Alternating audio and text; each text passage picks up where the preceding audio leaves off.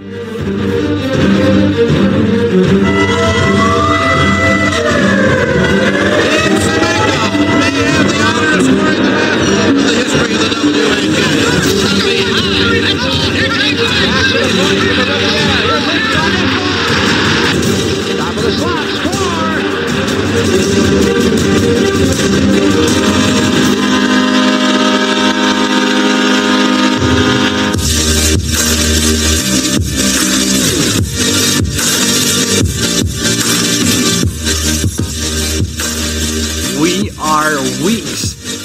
from the World Junior Championship, and it feels close. I'm not gonna lie. Although there was a little bit of a gong show that went on, seems like most of the teams are in the great city of Edmonton. Hey, what's up? It's Cody Jansen. We'll talk your Port Live coming to you on 12 ounce sports. Happy Monday. We're gonna start off the week on a good note. As always, we got the man himself, Matt Stajan. Yes, that's right. The Matt Stajan, longtime NHLer. He's going to hop on the show here in about, uh, well, 10 minutes or so. We'll get him on, dive in. Great flame, great leaf. Awesome guy, awesome stories. Of course, he went over to Europe for a bit. So, yes, we are going to dig into that. We got a lot more to get into. Braden Holtby, wow. Vancouver Canucks fans blowing up Twitter once again. What's new? We'll dive into that a little bit. The World Junior Nightmare. And again, I don't mean to be too harsh on the IIHF, but you gotta be kidding me. They're gonna cheap out yet again, and it causes problems for most of the European teams.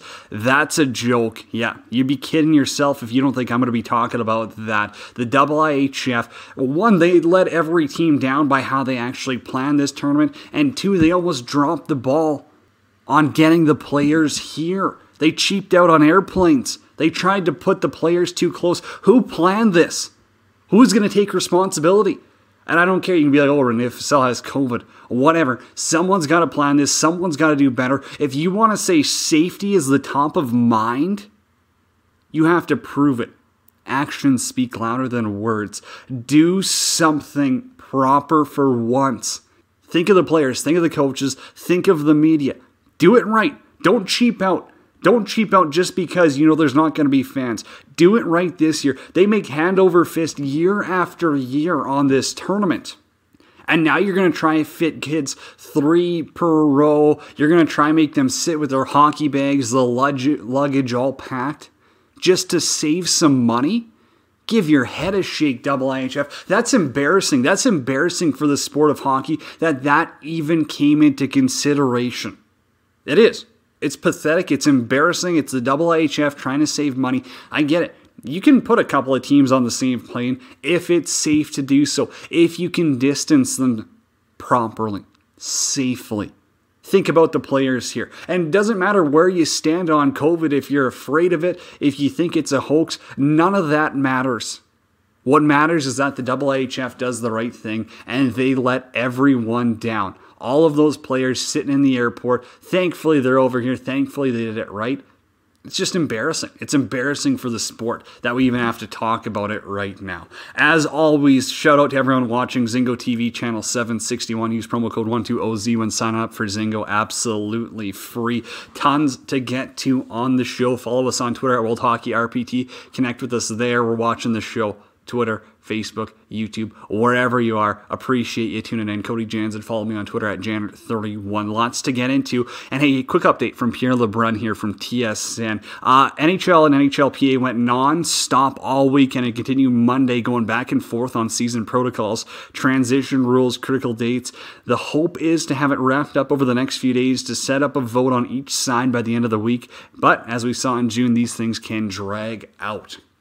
We're creeping along. We're less than a month away from this January 13th start date, which is hoped. You, you get a lot of positive, st- you know, thoughts when you think about guys like, oh, Joe Thornton, he's ditching his Swiss League team. He's coming over to Toronto. So you, you really think that they're going to be putting a pen to paper soon. The one thing I keep hearing from everyone I'm talking to, a couple of close sources as well, is that one of the big issues, actually, and surprising, is trades. Trades and signings.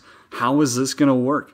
Are they going to allow trades? How are quarantine measures going to work with this? You know, eh, American League teams, Farm League teams, I know they're going to do an expanded roster. That's obvious.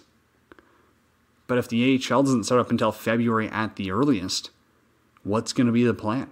You got a whole division in California. California doesn't seem to have too much interest in playing with fans anytime soon.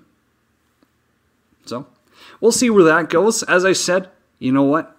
They've uh, they've been talks of a press conference coming up on Wednesday. We're gonna wait and see. That seems pretty quick now. That's less than 48 hours away. But I did want to dive into a lot of other things, including this piece on the score. Todd McLellan saying the Kings have finished their rebuild. This was Adam freaking out on Twitter, by the way, not me, but I got my own two cents and I wanted to share it on the show. Todd McLellan saying the Kings are finished with their rebuild. I'll, I'll say that again. I just want you to think about this. Give it a second. The LA Kings are finished with their rebuild, according to Todd McLellan. Finished. They are missing so many pieces. They, is Cal Petersen their guy? Did they have anyone remotely close to being on the like? I mean, you can look at some. They got some decent prospects. Don't get me wrong, but to say you're finished a rebuild, that's whack. That's whack. They think they're contenders right now with this roster they've got. They're not even close to San Jose. Give me a break, Todd McLellan. Delusional land. Put him on there. Healthy scratch of the week. Bench him. Do what you got to. That's a dumb take. Uh, also, Vancouver fans. These are the ones we probably should be benching. I mean, Vancouver fans are just notorious for being whack, if I can put it. I mean, they're, they're crazy. They're wild. They hate everything.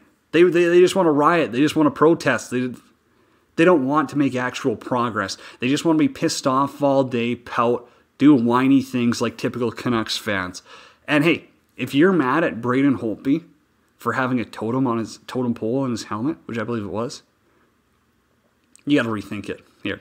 And there's a lot of people that are like, oh, well, now that, you know, that makes sense, we're going to swing it this way. We wish that, you know, it would have been an indigenous artist that used it. That's the first argument you make. All right, I understand it. Was there any indigenous artist that reached out to him? said, hey, I want to do this on your helmet. I want to, you know, uh, let's do this the right way. Support an indigenous artist, painter, whatever it is. Did they reach out? Did anyone pitch the idea? If not, don't complain. Don't complain because someone beat you to it and now you think you can profit off of it. Don't give me that. Don't talk about them profiting off these names. I mean, Cleveland's changing their names. Are the Chicago Blackhawks going to be next? Because if that's the case, then what are we doing here? if everything they've said is, hey, this was named off of a sign of respect, this was signed off by chiefs, by tribes. And hey, I'm just a white male. I, I, I probably don't have the voice and I, I, I shouldn't be accredited with discussing this. But from everything that's been said with the history and the tradition, if people are furious about it, you know what? If people are truly offended, if there is good reason for that, I get it. Change the name. If it's the Chicago Blackhawks who have proven time and time again that they are going to defend their name, they're going to defend that they made the right choice by naming their team that, by keeping their name that, I think you got to respect that too. There's no point in just being mad because you can. You don't need to be a social justice warrior in every single issue. Take the night off. Give it a break. Canucks fans, yes, you pissed me off this week. That's annoying. You know, just man, they're they're just ruthless. You see everyone, and even even people with names, you know, good well. people with legitimate media jobs taking shots at Braden Holtby's wife. Are you kidding me? Are you that stupid? That's embarrassing and I don't care. I mean, I, I don't want to call out media outlets here, but if your writers, your broadcasters are taking it that far to the point of calling out Holtby's wife, and that makes fans and other people jump on top of her, continue on this nonsense, you're a scumbag. You're part of the problem.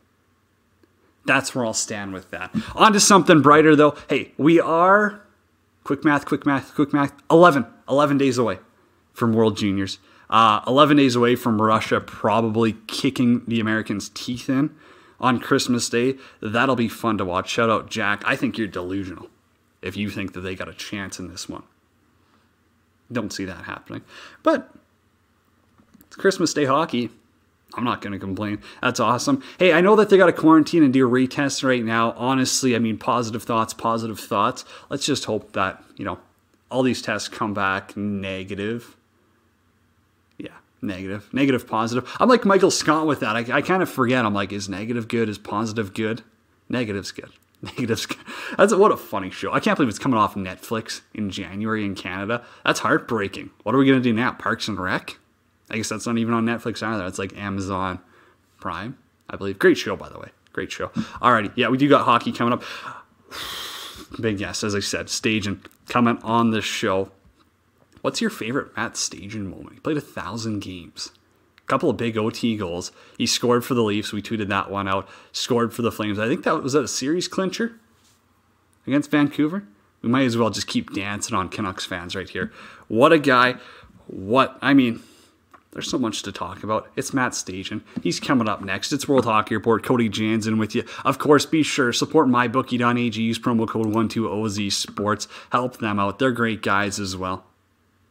They're great. They've, they've helped us. They support us all season. Hey, that's what makes this thing tick. Is sponsors like Coco Vodka, Verbero Hockey, 2D Wrap, Tub Masks, WNP. 12 ounce sports. All those guys make it tick. We're still in off season mode, but we got a legend. We got a heavy hitter coming up. We got an absolute beauty over a thousand games in the league. It's Matt Stajan right here after the commercial break on World Hockey Report. Please be joined now.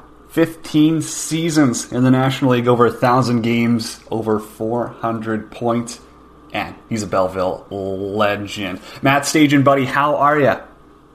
I'm good. I'm good. Thanks for having me. Not a problem at all. Appreciate you taking the time here. Obviously, still in a weird situation. You kind of thought you're like, oh, maybe this will blow over in summer.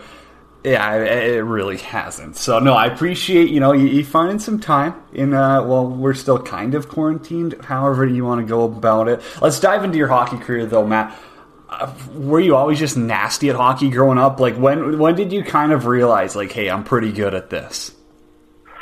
Um, yeah, I always I wouldn't say I was ever a top top guy growing up. I was, you know, probably when I was young, I was one of the top guys on my team for sure, and, and you know, but never the best player. Um, so I, I kind of was always playing AAA growing up. Um, I did have a little. I was I was a small kid, um, so once hitting started, um, it, which when when I was young was minor pee wee. Um, I was really little, so I did have some trouble staying at the AAA level and getting cut from teams and dealt with that adversity at a young age, which now that I'm older, I look back, it really helped me mentally be, be stronger. But, uh, yeah, I had to work my way and, um, um, even through Bantam and, uh, minor midget, I never, uh, I never got drafted to the OHL in my first eligible draft year, and there was 20 rounds to get drafted. Um, so I had to. I actually got drafted the year after, which was a year later than most guys um, after playing a year of midget. Um, and, you know, I, think I was kind of a late bloomer in, in that sense. Um, so, you know, I don't think I was really coming in. I, I kind of came off the radar for, for everybody, even in junior hockey. Um, and after playing a year of, of uh, junior hockey and getting some confidence, um, the next year I kind of took off and kind of filled into my body and, and um, was able to, to never kind of look back and, and kind of go with the confidence I had uh, right into getting drafted in the second round of the NHL. When, when did you really think though that the NHL was a reality though? Like was it like when you were drafted? Was it when you you know you're putting up over a point per game in major juniors and you're like, hey, you know what, I'm ready for another level? Yeah, so I was kind of fortunate. I'm a late birthday, so I'm born in December, so my draft year gets pushed a year to the NHL. Um, and because I got drafted later to the OHL, I, I missed my underage year. So I was I couldn't play my underage year in the OHL, and so I was playing just regular. You know, my I was the year after an underage year, so I had a year before my NHL draft still to kind of feel my way because I wouldn't have got drafted if that was my my draft year the NHL. So um, that next year, I, I I kind of just broke out. I was playing with two of the top guys, top point getters, two overagers in, in junior um, Michael Renzi and Nathan Robinson, and, and they were top five in, in league scoring. I was their centerman, so um, you know I just kind of uh, was able to build a a lot of confidence, and, and um, they're both fast skaters. But uh, you know, I, I really was able to basically get confident and grow into my skill, and um, and that's when I kind of went onto the radar to, to get drafted to the NHL. Um, so it kind of it wasn't like when I got to I think in junior every single player on my team thinks they're going to be in the NHL, thinks they're going to get drafted, has that dream. Um, but the reality is only one or two guys, if you're lucky, get drafted from your team um, each year. So, uh, you know, it's something I pushed for and, and hoped for, but I just kind of uh, gained the confidence and, and uh, always um, believed in myself and, and kind of continued to grow as a player. Um, there was, I didn't really flatline at all. I was, I was just on an upward trajectory and, and into uh, into my draft year and, and kept getting better and better and, and was able to um, you know be an elite player in junior, which you have to be if you want to get drafted. Well, I think one of the most you know impressive parts of your career is you only spend one year in the minors, and that's the lockout year, right? So that's pretty impressive. There, we will get into NHL stuff, though. I got to ask though, 03 World Juniors I know it sucks. You end up with a silver, right? That Russian team was just they they they were just a consistent team, right? They didn't have any crazy standouts by any means. But I mean, you, you know, you got to play with some pretty good players yourself. I mean, Colaiacovo, did, did he lead the tournament that year as a defenseman in points? Yeah, I think was, he was. Yeah, he's one of my best friends. He, he uh, yeah, he led the team in, in score. Like I think he got best defender in the tournament, if I'm not mistaken. But we had a we had a well-rounded team. A lot of guys had great careers, but it was uh, definitely such a great experience. Um, you know, just to, to play in that tournament in Canada, um, you know, against other best players in the world of your age. You know, it's just a confidence booster for any player, and uh, that's really me coming um, coming out of nowhere to make that team. I was kind of, you know, I made it as the 13th forward, and and you know, I, that, that's one thing as a young guy. I really had to deal with a lot of adversity with making teams and uh, proving people wrong um, at a young age. So that's really helped me um, as I got older to, to learn to deal with, you know, the ups and downs of a career. Oh, I bet it was unreal playing in Canada World Juniors. You were in that crest. That's uh, definitely a pretty cool moment for you. I got to ask though, your first NHL game. Is it true you scored in it? yeah, it was. Uh, it was Walk me through it. Week. Yeah, it was a crazy week. I I, I played in three leagues in, in span of five days to, to start my career. So I, I finished my OHL career losing uh, in Game Seven, the first round against St. Mike's. Um, so obviously, you know the emotions of that. Your junior career is coming to an end. Um, and two days later, I signed my first NHL contract and um, was on a flight to St. John's to play with the the Baby Leafs uh, on the Friday night and played in that game. Um, and then the next night I was, um, you know, I, I didn't know it at the time, but I woke up the next morning in St. John's with a message on my hotel room uh, phone saying you have a flight uh, midday to go to Toronto. You're going to get your first NHL game tonight because the Leafs had clinched the playoff spot and the game didn't mean anything. So a lot of the veterans were uh, taking the night off, which was uh, my uh, you know, lucky for me, I got my opportunity. So um, before you know it, I was playing in the NHL on hockey night against Ottawa. Um, you know, I was 19 and um, scored. So uh, that was uh, quite the week, and um, playing that game definitely set up. You know, giving me the confidence to, to go into the next season with the belief that I can make it to NHL at a young age, and uh, and I was able to do that. Um, and, and that that week definitely um, helped me mentally. Um, you know, show myself and believe that, you know, I can do this. So I worked my, my butt off that summer, and, and the, the next training camp, I was able to make the Maple Leafs team at, at a young age. Who'd you score on? Like, how was it? Was it a greasy goal? Was it off your ass, or was it something you dangled? it was. It was pretty greasy. I lost the face-off clean uh, in the neutral zone, and uh, I pushed through as a centerman. That was the, the, the system we were playing. You don't see that very often anymore, but I pushed through to kind of force the D to go D to D, and um, Chris Phillips actually stand on his pass um, to his D partner. Um, so I kind of went right through the D on a partial break and um, slid it five hole on uh, Martin Prusek was playing that night for Ottawa. So it was uh, half greasy, half I'll say uh, um, opportunistic, but it was uh, it was a special memory, and um, you know, it was in Toronto where I grew up. Uh, I had family, you know, there to celebrate with me after. We couldn't get everybody tickets because it's Toronto, but uh, it was just a special night for, for for myself and one of the most memorable for sure. That's unreal. Yeah, you're not paying for tickets on your entry level deal there for the whole family at least. hey, what, what was it, what was it like playing playing for Pat Quinn? He was awesome. Um, you know, he uh, he was just you know everybody knows Pat Quinn um, from afar, and, and you know just the legacy he has. But you know, getting to know him and you know the way he treated the players. Uh, you know, we were we were one big family. He really preached family and um, he made the dressing room like that, and um, you know he was a great motivator, but also um, he brought me in as a young guy when when at that time young guys weren't as prevalent in the league, um, especially Pat Quinn. Um, so you know I was probably one of the first you know younger guys he he took on um, at, the, at that time. I know with the Leafs I was the youngest guy my first year by about four or five years, and uh, you know he really. Uh, you know, put me in situations to, to succeed. And, um, you know, I, I do feel very fortunate that he gave me the opportunity and, and we had a, a great bond. Um, so I'm thankful for, for what he's done for me, but, you know, just everything he's done for the game of hockey and, and uh, even just for people in general. He's just a great person and a great role model for, for me to look up to as a young guy um, coming into the league to, to see what, what the values and, and things that are needed for a team to be successful. One of the greatest to ever do it.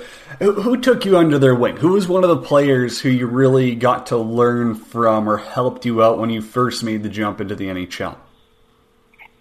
Yeah, that's a loaded question. There were so many guys. I was so fortunate. Like, if you look at that roster, on, on, in my first year, there was, was probably like six or seven Hall of Famers on the team that I could just kind of watch and, and you know, it's not just talking to these guys every day, but just watching and seeing the way they're they they um, they present themselves, the way they do things to play for a long time at a high level, and what they need to do to play into their late thirties at that time. Um, it was just incredible. But I, I got to room with Joe Nieuwendyk all year, so that was incredible. You know, just learning from him, talking to him.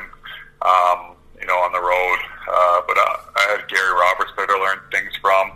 Um, Bryan McCabe and Darcy Tucker were great. Um, you know, we're still friends to this day, and and uh, as you are with all your teammates, but you still keep in contact with more guys, and and those guys, you know, you're just kind of you're brought in. You know, you're on a team. Um, as you would know, you, you just kind of fit right in. But when you're that much younger than everybody else, it's uh, sometimes a little bit intimidating. But they made me feel really comfortable, and um, and you know, Sundin was. He was great. Uh, you know, Ty Domi was great to me. So I, you know, I just I feel very fortunate I had all those guys. And, and they all they all just kind of took me under their wing, and and and uh, I was the the baby on the team. They would call me because I was that much younger than everybody. But I learned so much just from watching guys, um, not just you know talking, but I would sit in my stall and just kind of scan the room and, and see how guys uh, go about their business, and um, that's information that I was able to you know keep and, and use for the rest of my career, you know, in life and, and in my hockey career. Maddie, shoot me straight here. What like you had so many good players on that team. I mean, doesn't matter Belfour, Cujo, Sundin, Domi, Tucker.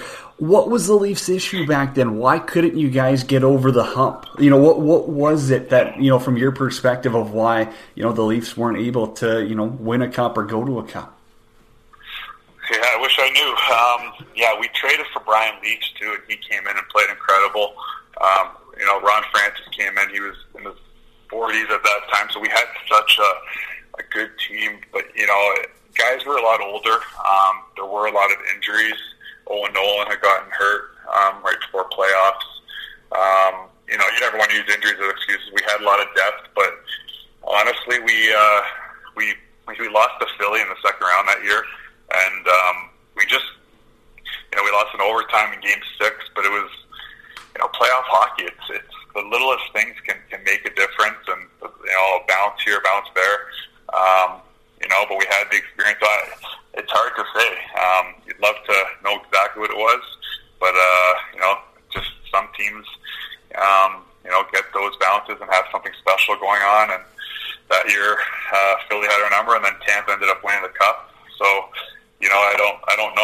um, what the reason was and, and, and saying it because you got the goaltending, but uh, it's unfortunate. It would have been nice to, to be a part of something like that, especially in the city of Toronto. I think that series against Philly was the one where Robert Esche stood on his head, wasn't it? Mm, no, it was it was a series that I think that was the year before. Okay. Being the Leafs. So the year before I was a Black Ace and, and the Leafs lost the first round. And then the next year as a part of the team, I didn't play any of the games in the second round. Pat said I wasn't strong enough to, to play against Philly, so I played a bit against Ottawa in the first round. Um, Sundin actually got hurt as well. We so we lost Sundin to a leg injury in the first round, and he came back mid second round. Um, so the easy answer is we had injuries. That's why we didn't win. But uh, every team has injuries, so you can't say that. Um, but it was the, it was the series that um, when Darcy Tucker uh, hammered um, Kapanen. Remember, and he kind of Yeah. wobbled to his bench. Um, what people don't know about that is, is, is ten seconds later, you know, Kapanen changed. Roenick jumped on. He's the one that scored the overtime winner. Um, it was the same play uh, from that Jeez. hit. So that's kind of that puts a dagger in, in us that that uh, that series. Just that adrenaline kind of messes with your brain. You forget what's going on. That happens. What was it like for you, like being a hometown kid in Toronto and dealing with the media? Obviously, in the you know those years, like uh, uh, like this or Sportsnet, TSN, those places were really starting to ramp up with some of that TV coverage. Like sports media in Toronto was really the heart of it for Canada. Yeah, and, and Leafs TV was starting up. But yeah, it was it was uh, you know you're Toronto Maple Leafs. That's what uh, that's what happened, and and I think you know being thrown into that at a young age um, really helps me grow quickly. You have to become a pro as fast as you can in, in the Toronto market. You can't uh, let things get to you. You have to learn to deal with things like that, and that's kind of how I went about my business. And I was able to kind of mature quickly because I was forced to. Otherwise, you're not going to survive in, in the Toronto market. Let's talk about the trade to Calgary. You were having a career year in Toronto, Matt. And I mean, obviously, you know, they, they felt Phaneuf was the right addition for the team. You go to Calgary. What was your first thoughts when you're like, I have to go to Calgary, Alberta? You know, like, were you familiar with the city at all, or were you kind of like, oh my goodness, I'm going from my childhood dream to, you know, Alberta where it's very cold? Yeah, I obviously you know Calgary from um, being living in Canada and coming out to the road games, and um, you know who Jarome Iginla is, and you know, uh, but I didn't really know much about the city, um, so it was kind of um, for sure bittersweet uh, at the time because I, I was a Toronto guy and, and grew up there and was a Leaf fan growing up, and um, loved being a Leaf. So it was it was a, a tough transition at the start for sure, um, and talking to Brian Burke um, you know, after it all went down years later because he was in Calgary with me. Um, know, it's, that's the way the business goes, and um, you know, I think now we live in Calgary because this is home. Our kids were born here. We love it here, and uh, I loved my time in Calgary. It was it was not the best start for myself. It was a tough transition for sure for the first little bit, but uh, you know, you, you deal with that adversity and push through, and um, it ended up being um, you know a great second half to my career um, where I enjoyed it and became a part of uh, of the team in, a big way, and um, not just on the ice but off the ice. And um, you know, I, I'm, I'm very fortunate for the two cities I played in. Yeah, you're fortunate enough to only play, you know, two NHL teams, which is crazy. But I got you to, I, I need you to put one ahead of the other. Though, what was the better rink? Like, was the Saddledome when it's rocking, like say 2015 playoff run, or was it Toronto in the in you know their their heydays? What what rink was better to play in? Oh, um, they're both. they're both. I need an well answer. I need an answer. Uh, okay, I, I would say, from my experience, for sure, the the Sea of Red, um, 2015, just because uh, you know you have the Red Mile, and, and I was obviously more involved with, with the outcome of beating Vancouver. Um, and I think you know Maple Leaf Square now being built up. I think when the Leafs win a series here soon, hopefully, um, we're going to see a, a special atmosphere as well. So it, it is hard to from my own experience, definitely um, the Saddledome um, was rocking and, and loud.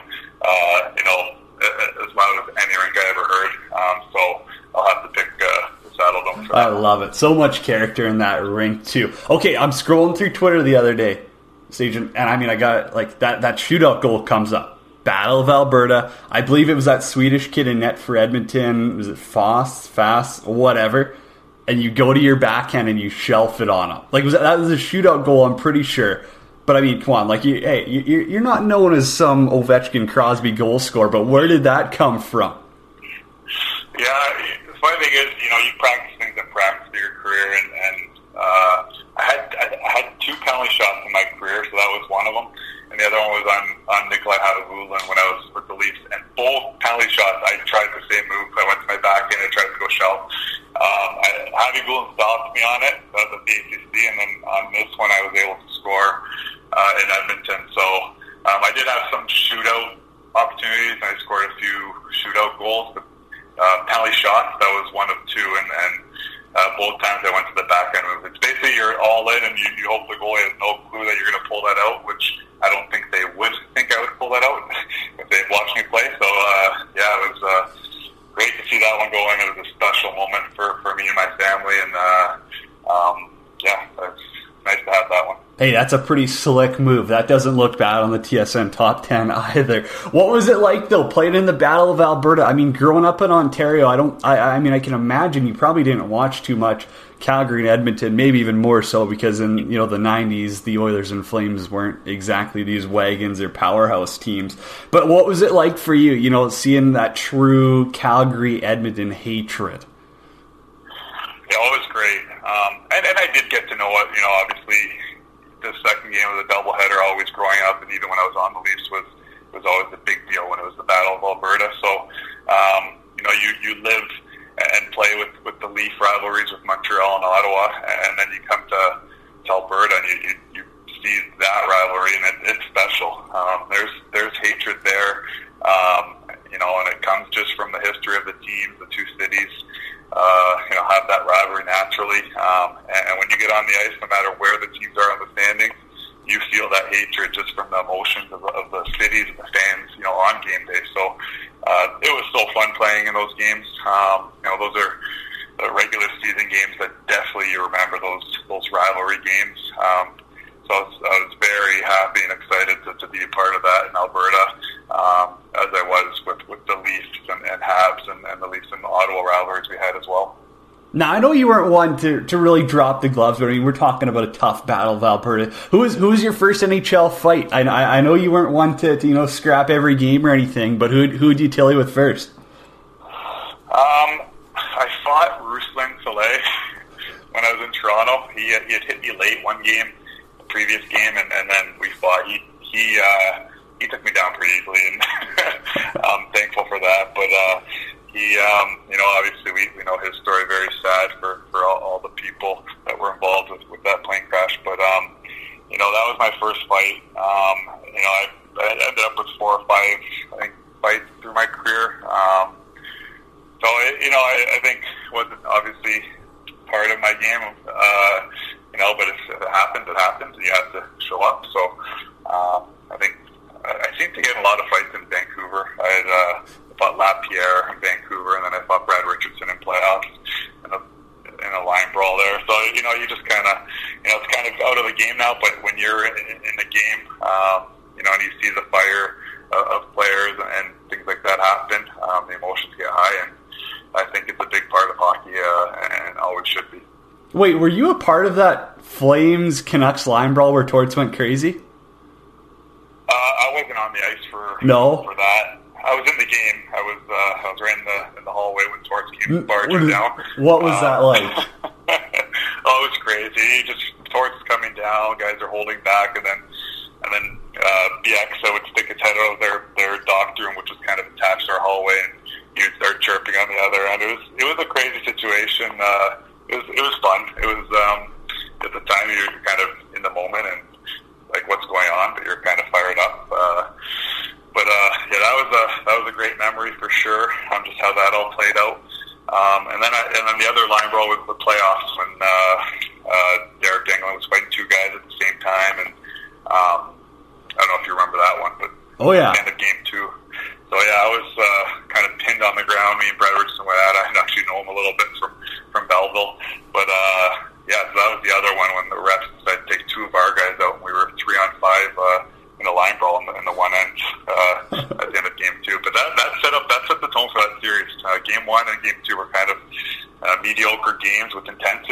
after that line brawl, uh, that that series definitely ramped up. But turned out to be a great one for us.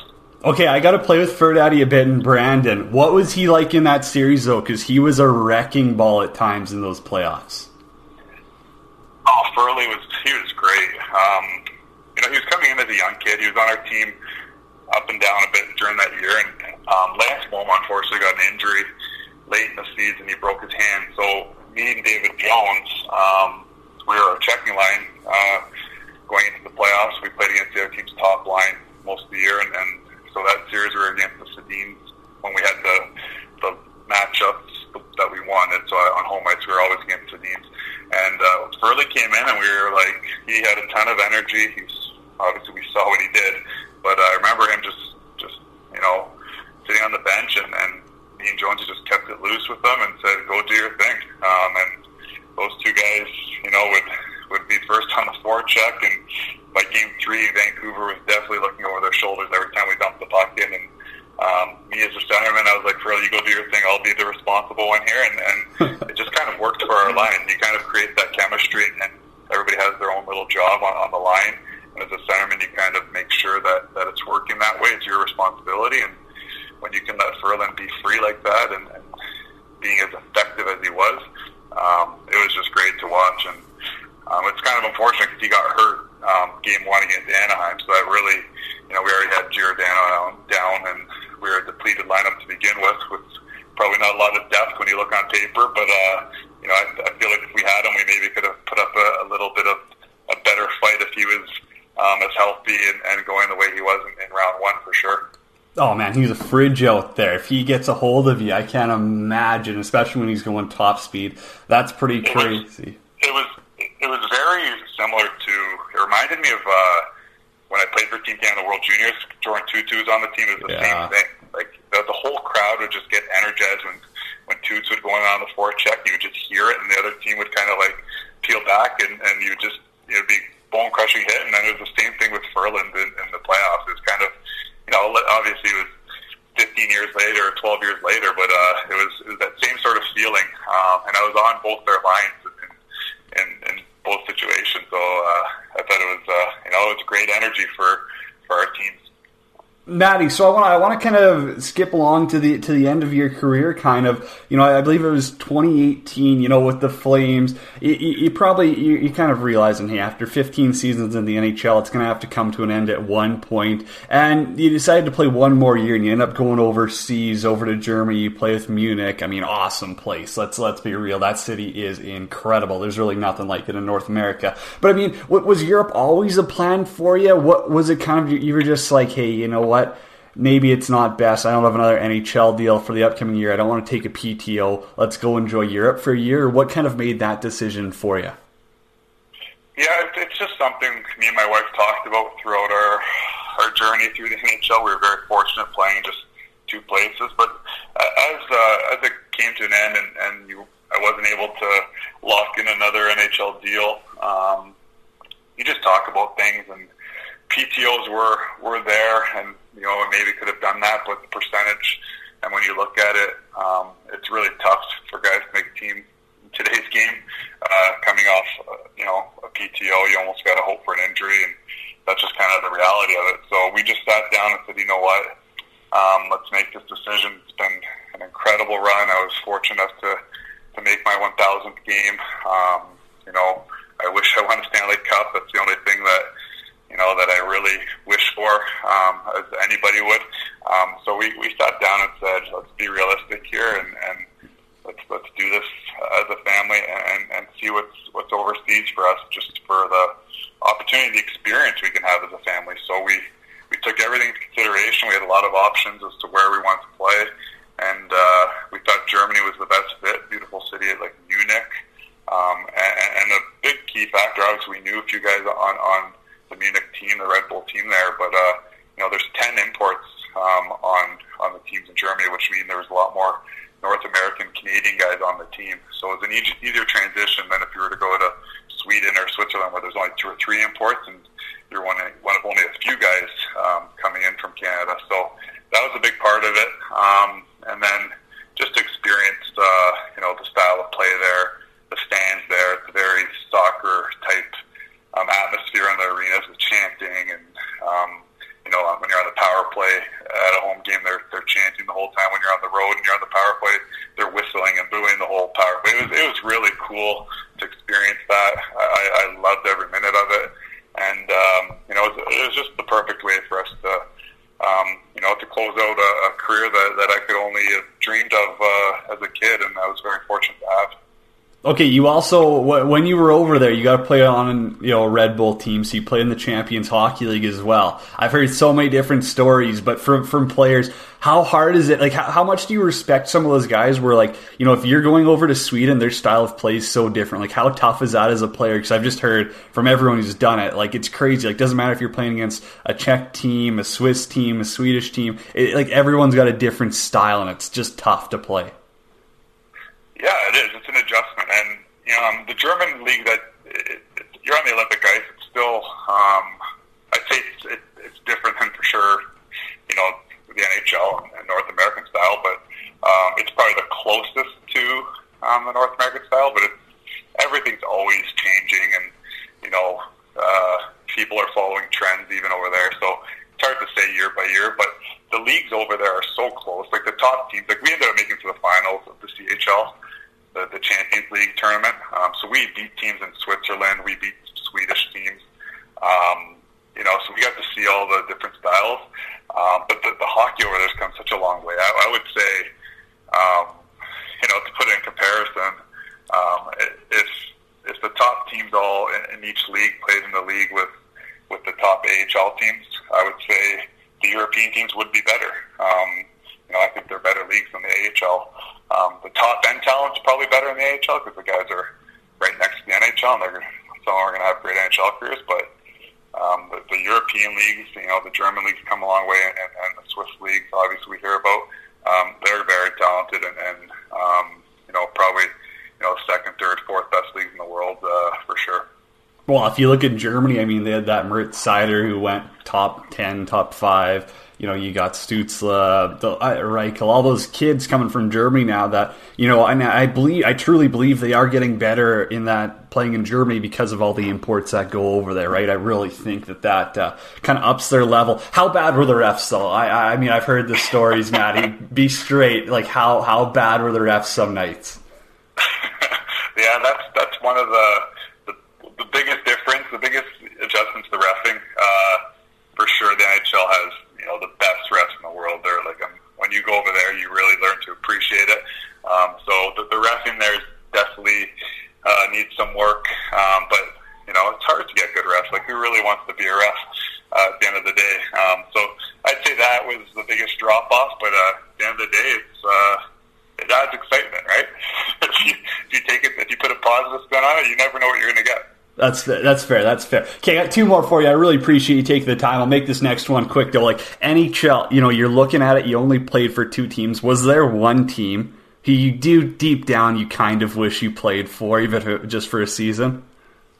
um, no, I'm I'm very happy with it. Like I grew up a Leaf fan, and then you know I always loved the Canadian team, so I got to play my whole career in Canada. Um, you know that's our sport. Hockey's Canada's sport, and I got to always be in a market that that adored the game and loved the game. It was, you know, what we're we're all about. So um, I wouldn't change anything. Obviously, in a perfect world, I wish you know I could go on a Stanley Cup run with one of the teams, um, but uh, we haven't seen a Canadian team do that for a while. So hopefully that happens soon. Um, so I wouldn't change anything. Um, you know, obviously it'd be cool to you know play for different cities, but I got to play you know for Toronto and, and Calgary. So those are, I don't think, you know, if you're asking guys who didn't play for those teams, I bet you Toronto would probably be on most guys' list. Yeah, it'd probably be cool to, to experience playing for the Leafs, and I got to do that for, um, you know, close to seven years. Hundred percent. I mean, I've been banking interviews for the past week, and I would say probably three or four out of the seven have all said like either Calgary or Toronto. So that's funny enough that you know you, you got to grind it out on those two teams alone. Okay, you you also played with so many characters. I mean, you know, from some of those Leafs teams to Flames teams, international hockey, you got to have one funny story that sticks out that you, you're just kind of like, man, that's playing in the NHL. That's that's the lifestyle. Well, man, you put me on the spot here. Um, so many great stories. Um, let me think here. You know, with the pla- the plane rides that you have with the guys, just the bonds you, you create um, are, are, are just you can't recreate that. Um, you know, but I, I think just the pranks that guys playing each other. It's it's never ending. Um, Who was the best prankster? Oh, there's a lot of guys. Brian McGrath was, was a good one. Um, Darcy Tucker and Bryan McCabe were, you know, Bryan McCabe would always, you know, obviously he's hilarious. But anytime you, you had stitches in your face or a black eye, he'd come up to you the next day and just push his thumb right on it and be like, "How's that feel?" you just there's nothing you can do. You're just like you're not expecting someone to do that. Um, but there's just so many funny things. I'm trying to think of a funny story that kind Who who pranked you? Who pranked you when you were a rookie? Who got you and what did they do? Um, I, I can't even remember. Um, guys, there's just so much chirping going on with, with what you're wearing, and every day you're kind of like on it, especially as a young guy, right? Because you're a target. It's just natural. Um, so you know you get you get it given to you, but there'd be guys would hide in you know hotel rooms. Like I remember being in LA and we were at uh, a haunted hotel there. I think the Britmore it's called Biltmore, and, and um, I remember guys sneaking into guys' hotel rooms and uh, hiding without them knowing, and they'd come back from dinner and start shaking things. I think Ed Belfour got it the one year out in Toronto. I remember there guys were planning it for like three days. They went and hid in the dresser under the bed, and they just scared the crap out of them because it was a haunted hotel, as, uh, as the story goes. So just things like that. It's just like it's never ending. Um, but uh, you know, I could go on and on. If you give me gave me some time, and I could have probably put down about thirty stories of, of things that happened. Uh, uh, but I guess I could tell you one a funny one that people would know about is you remember when Glenn Gulutzan threw a stick in the crowd? Yeah. Kind of went off on our team. Oh yeah. So oh yeah, so two days later we had practice. We we ended up winning the next game. And uh, we had practice, so we uh, we dressed up Johnny Gaudreau's buddy who was in town in full equipment and put him like around the seat where that stick landed and taped a big X across that area.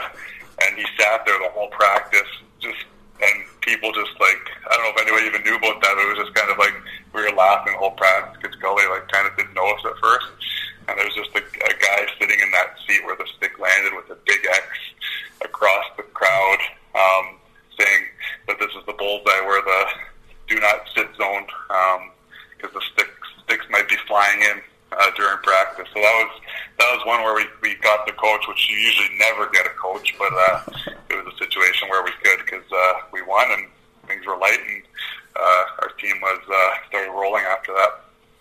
Uh, Gully seems like a good guy. I, I believe he's a Sasky guy too, so uh, you know there, yeah, there, there, there, there's some good connections there. Matt, buddy, thank you so much. I appreciate you taking the time. I appreciate the stories, and I appreciate you diving into everything. Oh, anytime. Thanks for having me. Matt Stajan right there, coming on World Hockey Report. Great stories. I knew we'd be able to dive into a couple there. Good thing you brought up that Belfour one. Maybe messing around with Glenn Gulutzan a little bit. Just the good guys in the game. That's what we love. All those good stories, great memories. So really appreciate him sitting down for, well, geez, that's over 30 minutes right there. Always fun. Just being able to, to dive into some of those things, Stajan thousand games in the league. Like, come on. And it's only with two teams as well. Like, he wasn't jumping around two teams, 1,000 games. Huge thanks to him. A couple of clutch playoff goals there, too. We tweeted them out. I mean, that one against Vancouver, against, think Ryan Miller was in net, and then he beats Garth Snow and he's playing for the Leafs as a young gun. Funny enough, too, that, you know, he was he was so much younger than his Leafs teammates when Pat Quinn had him. I mean, four or five years younger. That was definitely a, a league of, you know, late 20s, 30 year olds ruling it. Some tough Flyers teams they had to play against as well.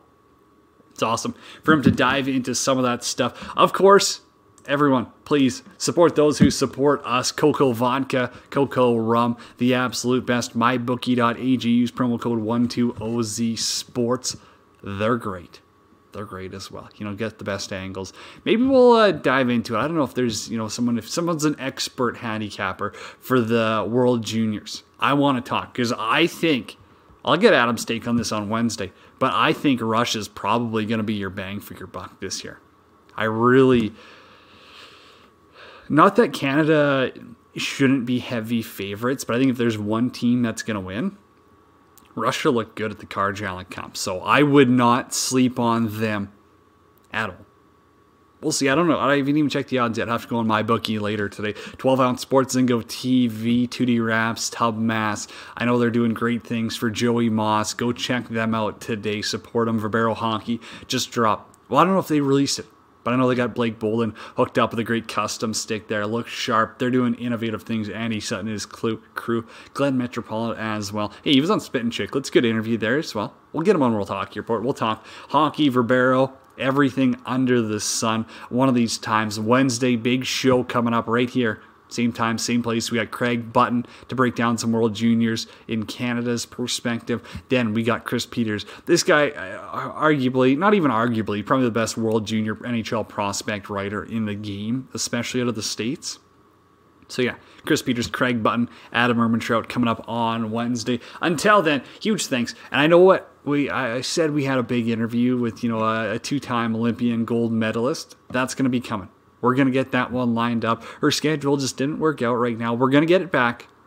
Telling you, we got some more great stuff lined up. World Junior Champions coming your way. The best NHL insiders, insight, prospect reports. That's all coming up. Don't sleep on it. It's World Hockey Report. Cody Jansen with you. Follow me on Twitter at Janet31. World Hockey Reports on Twitter at World Hockey RPT. Alrighty, let's get out of here. It was a good Monday show. It was a great Monday show, of course. A lot more to come. Be sure to catch Pete Power Place that one's Tuesday to Thursday. Pete's got all the angles, the cool show, minor league rando coming up again.